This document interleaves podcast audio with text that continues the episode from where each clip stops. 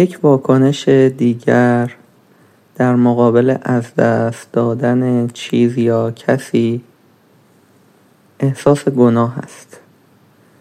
اکثر مردم قافل از اینند که احساس گناه بخش اصلی و واقعی درد و غم است. مردم اغلب احساس می‌کنند در انجام دادن وظیفه یا تعهدی قصور کرده یا کار نادرستی انجام دادند. یک جنبه دیگر احساس گناه خود نکوهشی است برای نمونه وقتی مادر و پدری فرزندی را از دست می‌دهند مرتب احساس می کنند که آنان مسئول مرگ بچه بودند. این باور ممکن است غیر واقع بینانه و در عین حال درست نیز باشد. پدر و مادر به شدت دچار احساس گناه می شوند یک بار مدیوم دو پدر و مادر در کنفرانسی در آریزونا بودم و هر دو مورد مربوط به مرگ بچه ای می شد. نخستین حادثه مربوط به دختری بود که در تصادم با خودرو کشته شده بود و دومی پسری بود که هنگام موتور سواری خودرویی به او زده بود. در هر دو مورد پدرها بی اندازه احساس گناه می کردند. آنان بر این تصور بودند که اگر به فرزند خود از قبل آگاهی و اختار داده بودند این اتفاق نمیافتاد.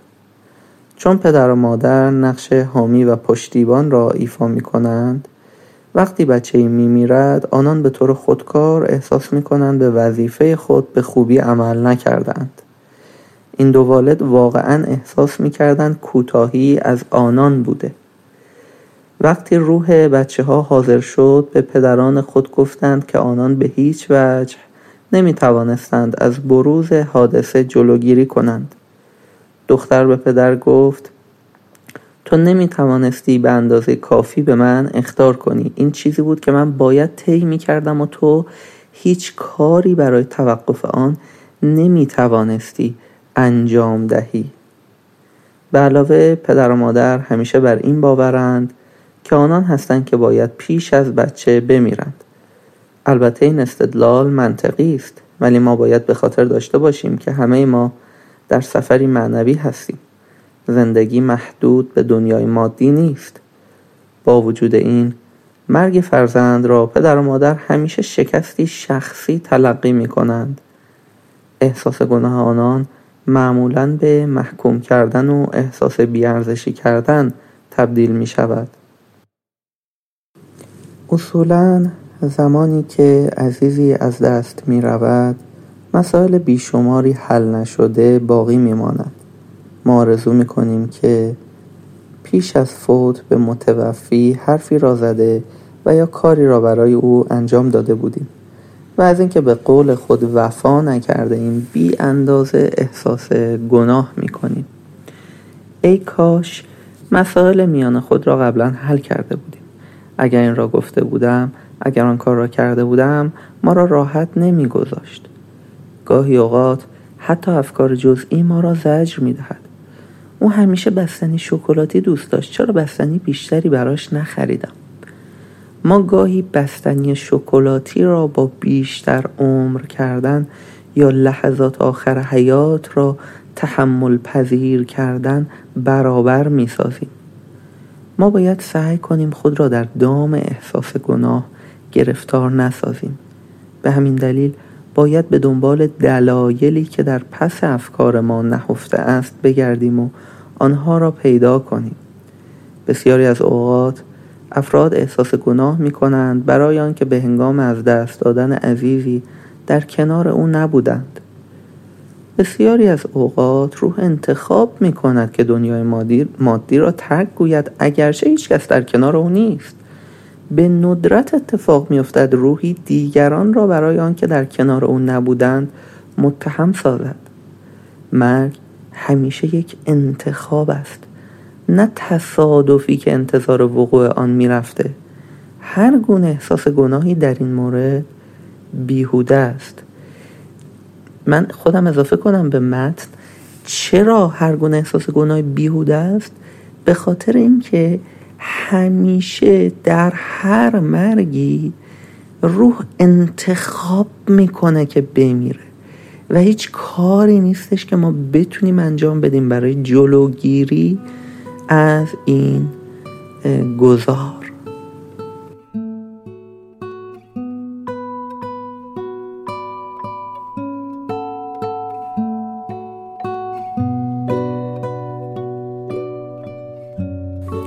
مردم اغلب به علت احساس شادی یا آرامشی که دارند احساس گناه می کنند من نباید احساس شادی کنم. این حالت نباید بر من آرز می شد من لیاقت شادی را ندارم. این گونه انتقادها و شک و تردیدها اغلب تصویر ذهنی ما را مخدوش می کند و تأثیرات زیان بخشی در طول زندگی بر ما می گذارد. مقصر شمردن خود برای مرگ یا ضرری که به ما رسیده امری کاملا طبیعی است. ما اشک حسرت میریزیم و دستهایمان را به هم میمالیم.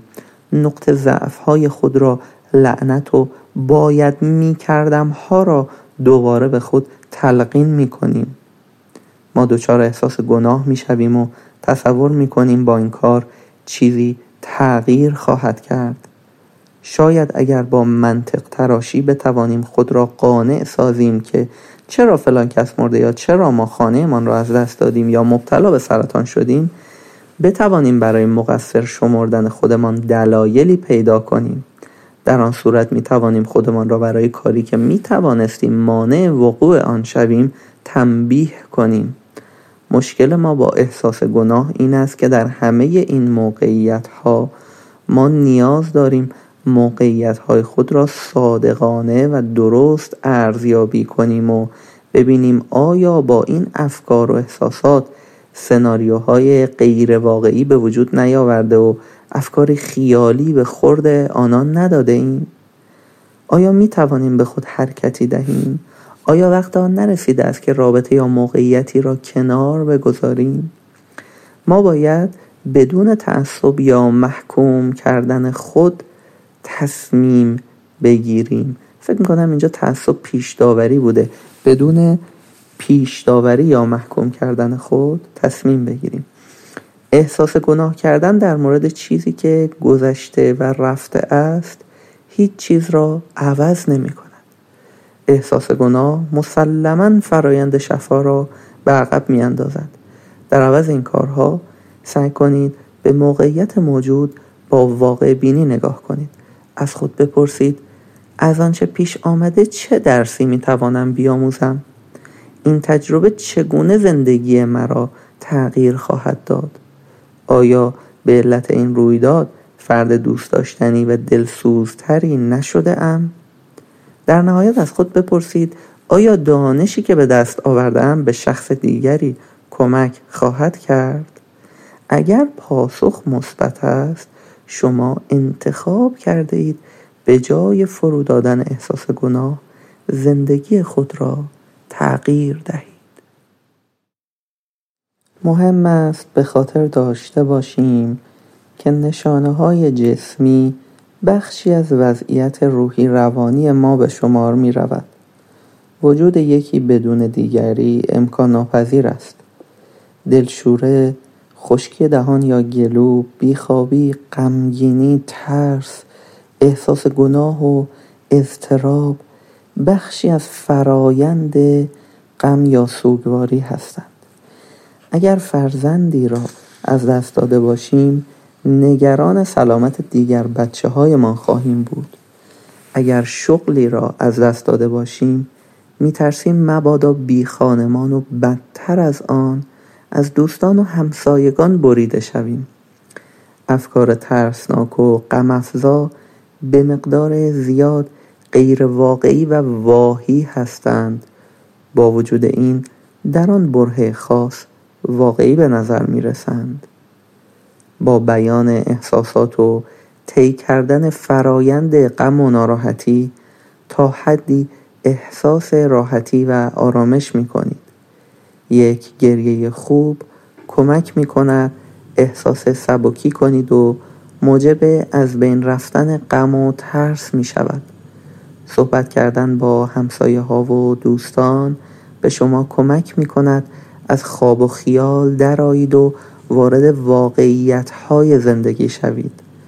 یادتان باشد این احساسات موقت است و شما را دیوانه نمی کند یه نکته من اضافه کنم. اگر وقتی که ما دچار احساسات منفی میشیم و افکار منفی هجوم میارن به ذهنمون یک لحظه بیدار بشیم و به یاد بیاریم این رو که شاید این افکار واهی هستند غیر واقعی هستند. شاید اینا حقیقت نداشته باشند. این خرد بسیار بسیار عظیمی هست که واقعا کمک کننده است برای عبور از احساسات و افکار منفی.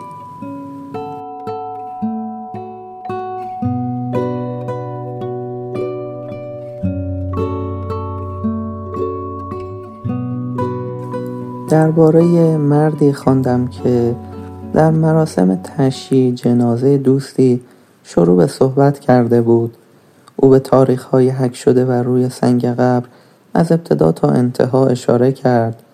او ابتدا به تاریخ تولد متوفی اشاره و ضمن اینکه گریه می کرد تاریخ های بعدی را ذکر و اضافه کرد. آنچه اهمیت داشت خط تیره میان تاریخ تولد و مرگ بود. چون خط تیره نشانه همه سالهایی است که آن زن در زمین زندگی کرده است. و اکنون فقط کسانی که او را بسیار دوست می داشتند می دانند که آن خط کوچک چه ارزشی دارد. چون مهم این نیست که ما چقدر پول و ثروت از قبیل خودرو خانه و پول نقد داریم. مهم این است که چگونه زندگی می کنیم و دوست می داریم و این خط تیره یا فاصله را چگونه طی می کنیم بنابراین به عمری که پیموده ایم و این مهم فکر کنید آیا چیزهایی هست که دوست دارید تغییر دهید؟ چون هرگز نمی‌دانید چقدر از زندگی شما باقی مانده ممکن است نیمی از خط تیره را تمام کرده باشید. اگر می توانستیم سرعت خود را مقداری پایین آوریم و به این مهم فکر کنیم که چه چیز حقیقی و واقعی است.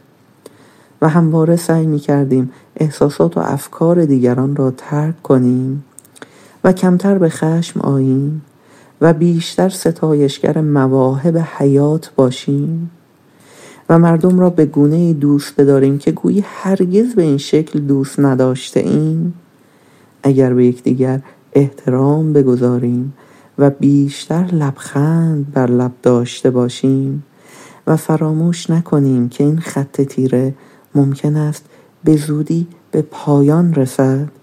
در آن صورت وقتی در مراسم ختم در مدح شما مطالبی گفته شده و کردارهایتان دوباره شرح داده می شود آیا شما به آنچه درباره چگونه سپری کردن فاصله این خط تیره می‌گویند افتخار می‌کنی؟ لیندا ام الیس.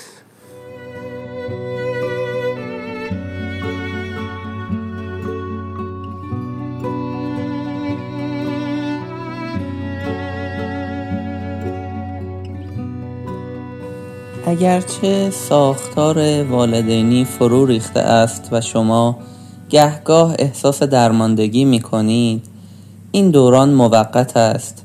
این بخشی از فرایند سوگواری است. شاید اکنون زمان بسیار مناسبی برای انتخابی مهم جهت هدایت شما در مسیر جدید در زندگی باشد.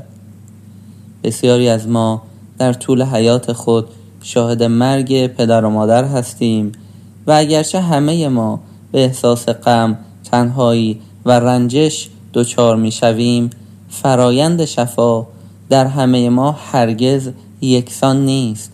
آرزوی قلبی من این است که همه ما که با مرگ پدر و مادر رویارو شده ایم این را درک کنیم که پدر و مادر همیشه در درون ما زنده باقی میمانند.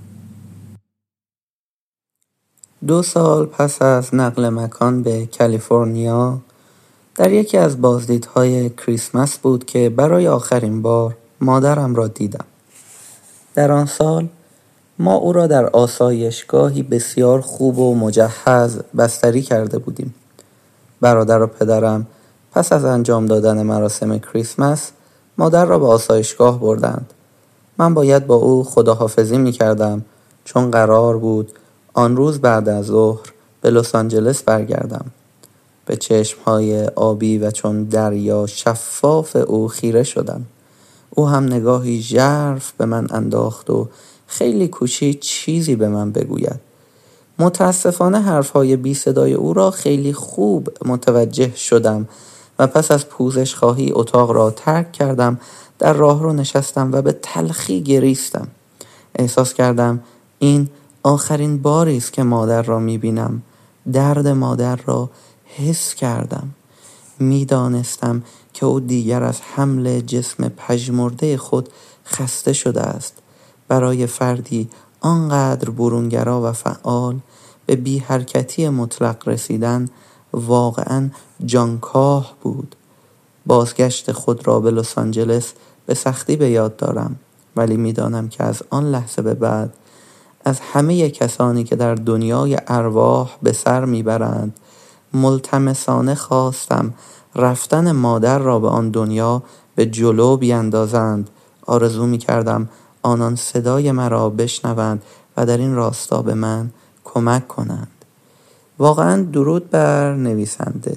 درود بر او به خاطر اینکه خیلی اوقات هست که ما اگر آرزوی زودتر پرواز عزیزی رو داشته باشیم.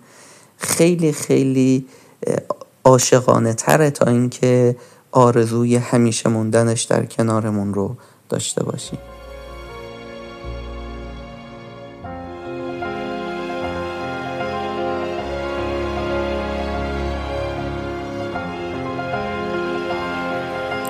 در آن روزها به تازگی کارم را به عنوان واسطه احزار روح شروع کرده بودم. چهار ماه پس از مرگ مادرم دوست تازه و مربیم که واسطه احزار روح می‌شد به نام برایان ای هرست از من پرسید آیا می‌خواهم با عالم ارواح ارتباط برقرار کنم؟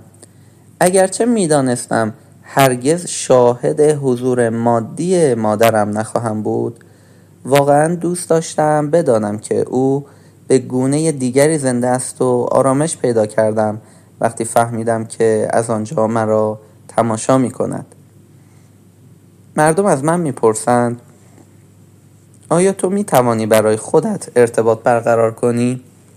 پاسخم نه است. واقعا از عهده این کار بر نمی آیم امیدوارم این شایستگی را در آینده پیدا کنم. از وجود روحی در اتاق آگاهم ولی بیش از آن از نظر هیجانی به موقعیت وابسته هستم که بدانم آیا این آرزوی من به شنیدن مطالبی است یا هیجاناتم مانع از آن می‌شوند که پیامی به من برسد. به عبارت دیگر واقعا مشکل است تشخیص دهم آیا آنچه دوست دارم از زبان مادر بشنوم اختراع نمی کنم چون دوست دارم او پیام ویژه‌ای به من بدهد یا او واقعا دارد پیام روشنی برای من میفرستد. با پدرم وارد خانه برایان شدم. ما صبر نداشتیم. جلسه احضار روح شروع شود. من با این امید نشستم که از طریق یک واسطه مستقل که کوچکترین چیزی درباره مادر نمی‌دانست صدای حرف زدن مادر را بشنوم. برایان چشمهایش را بست دعایی خواند و شروع کرد. او گفت روحی در اینجاست. ولی روح مادرم نبود بلکه مادر پدرم بود. برایان در مورد خیابانی که مادر پدرم در آن زندگی می کرد و قطار زیرزمینی که برای رفتن به محل کار سوار می شد اطلاعات خوبی به من داد. سپس ناگهان گفت جیمی خانمی به من می‌گوید که جیمی اینجاست. او مادر بود هیجان زده شده بودم. نفسم بند آمده بود. قسمتی از وجودم نمی توانست آنچه را می شنود باور کند و قسمت دیگر بیش از اندازه خوشحال بود. برایان گفت او با خواهرهایش ماری و بیتی اینجاست. پاسخ دادم درست است آنان خواهران او هستند. واقعا خوشحال بودم. مادرم در اتاق بود و همه ما می توانستیم حضورش را حس کنیم. پدر به کلی گیج و بیهس شده بود. برایان ادامه داد جیمی او تو را جیمی خطاب می کند گفتم درست است همینطور است.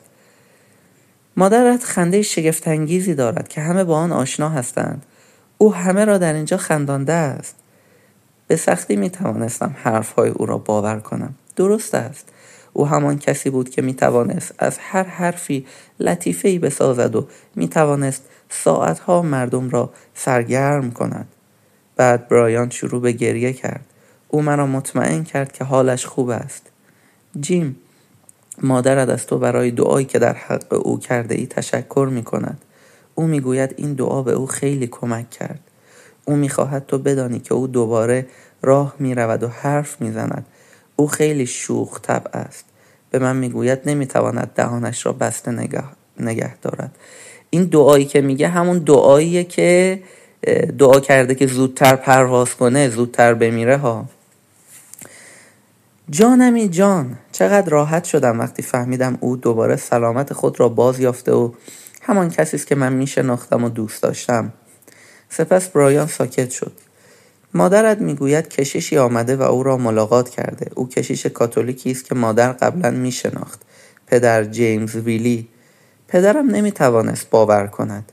این اطلاعات او را به کلی دگرگون کرده بود. او فریاد کشید. این همان کشیشی است که مادر وقتی اولین بار او را ملاقات کردم میشناخت خدای, خدای من حیرت انگیز است خواندن ادامه یافت و برایان جزئیاتی درباره زندگی مادر و پدرم بیان کرد و پس از پایان جلسه نگاهی مرموز به من انداخت و حرفی زد که تا عمر دارم فراموش نمی کنم. جیمز مادرت می خواهد تو بدانی که روزی فرد مشهوری خواهی شد و به انسانهای زیادی کمک, می کنی. من من دستخوش احساسات میشم وقتی که این جمله رو می‌خونم. هم به این علت که نور و عشق و انرژی و آگاهی فوق العاده زیادی در این جمله هست. و همونطور میگه همونطور که میگه تا آخر اون فراموش نمی‌کنم به خاطر اینه که چنین جمله ثبت میشه در آگاهی فرد. و هم به این علته که به من هم بارها و بارها چنین حرفی و مشابه چنین حرفی گفته شده. یه بار دیگه این جمله رو می‌خونم. جیمز مادرت می‌خواهد تو بدانی که روزی فرد مشهوری خواهی شد و به انسانهای زیادی کمک می‌کنی. نمی‌دانستم از آن جلسه آخر چه نتیجه گیری بکنم.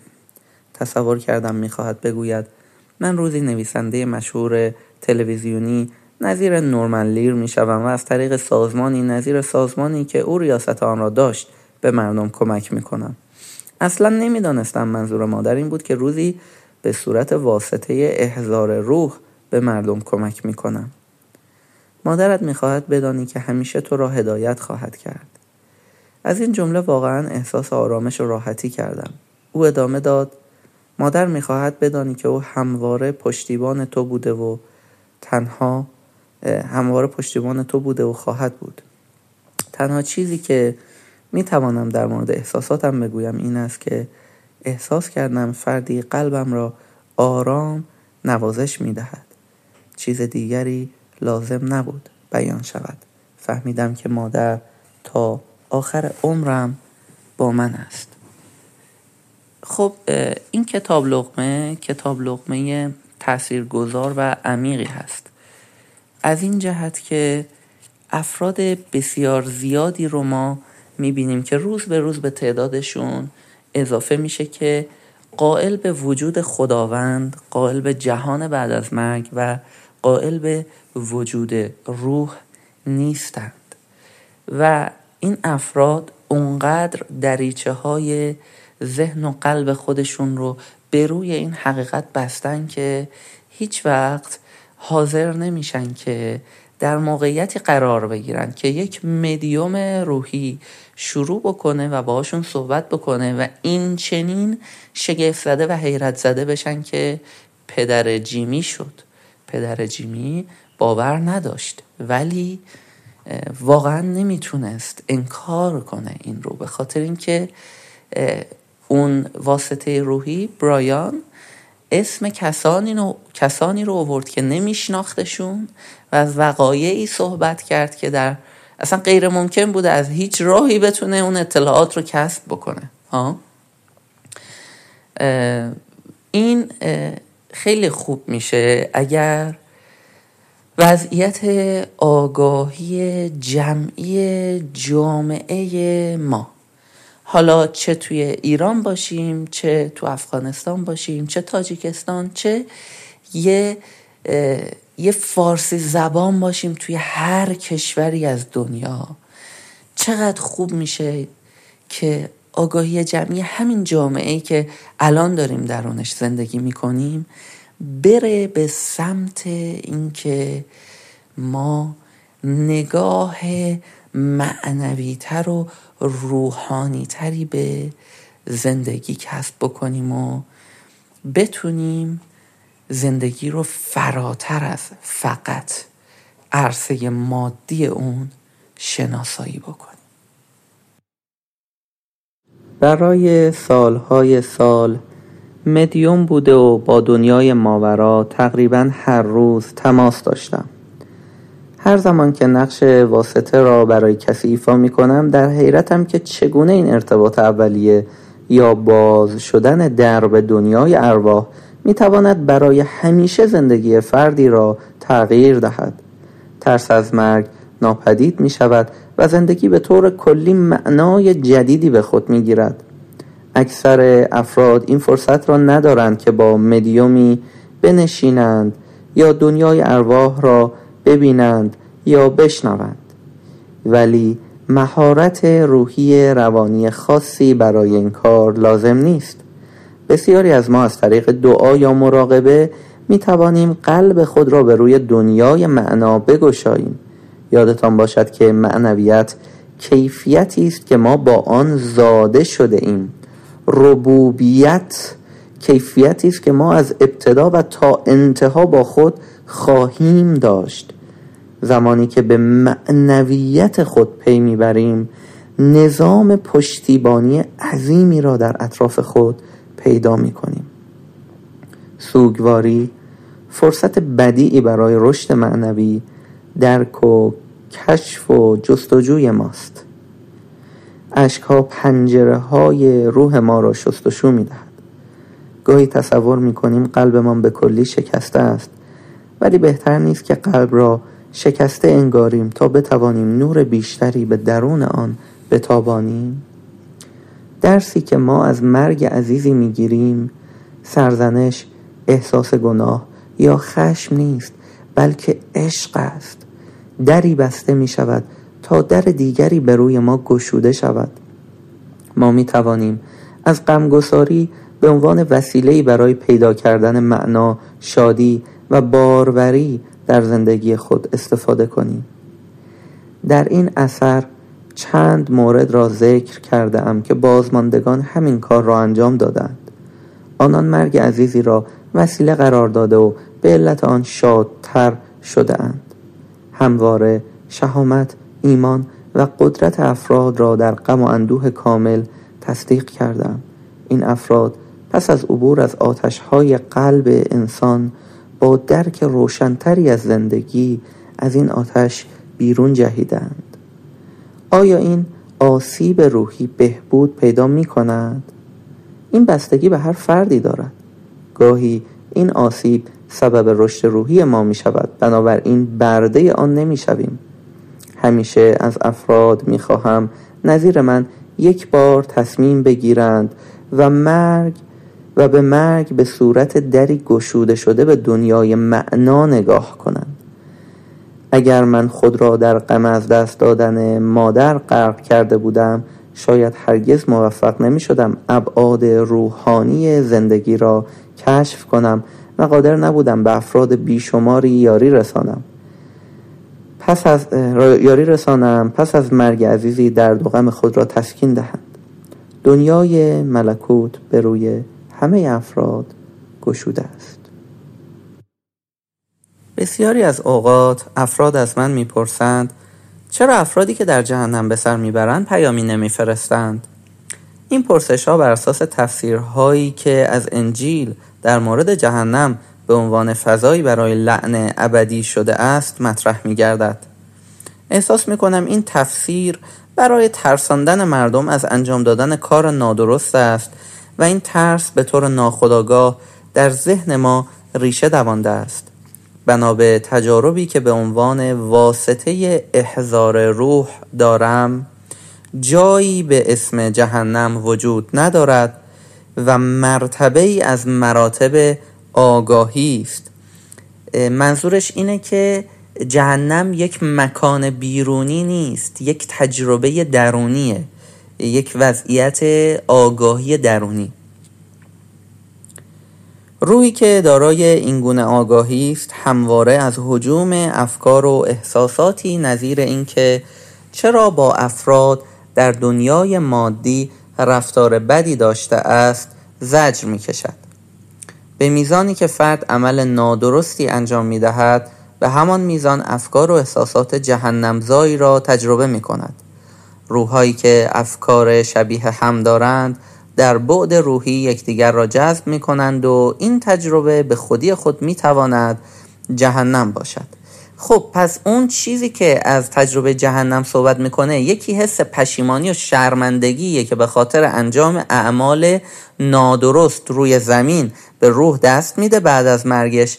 اعمال نادرست اعمالی که اعمال خودخواهانه هستند و بدون در نظر گرفتن دیگران هستند. معیار معیار درستی و نادرستی فقط معیار عشق فاقد خودخواهی و عشق حالا عشق که نه یا خودخواهی هست.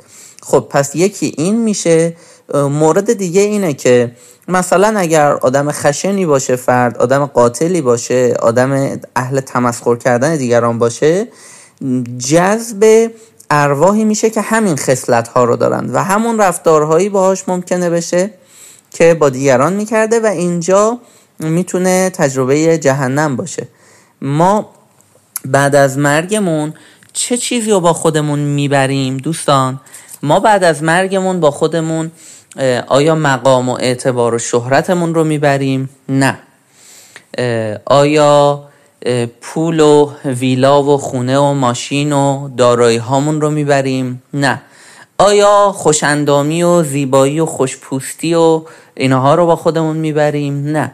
بعد از مرگ با خودمون چی رو می‌تونیم ببریم؟ اینا همه رو ما موقع مرگ باید بذاریم و عبور کنیم دیگه. اون, چه، اون چیه که بعد از مرگ همراه خودمون می‌بریم؟ هویتمون هست.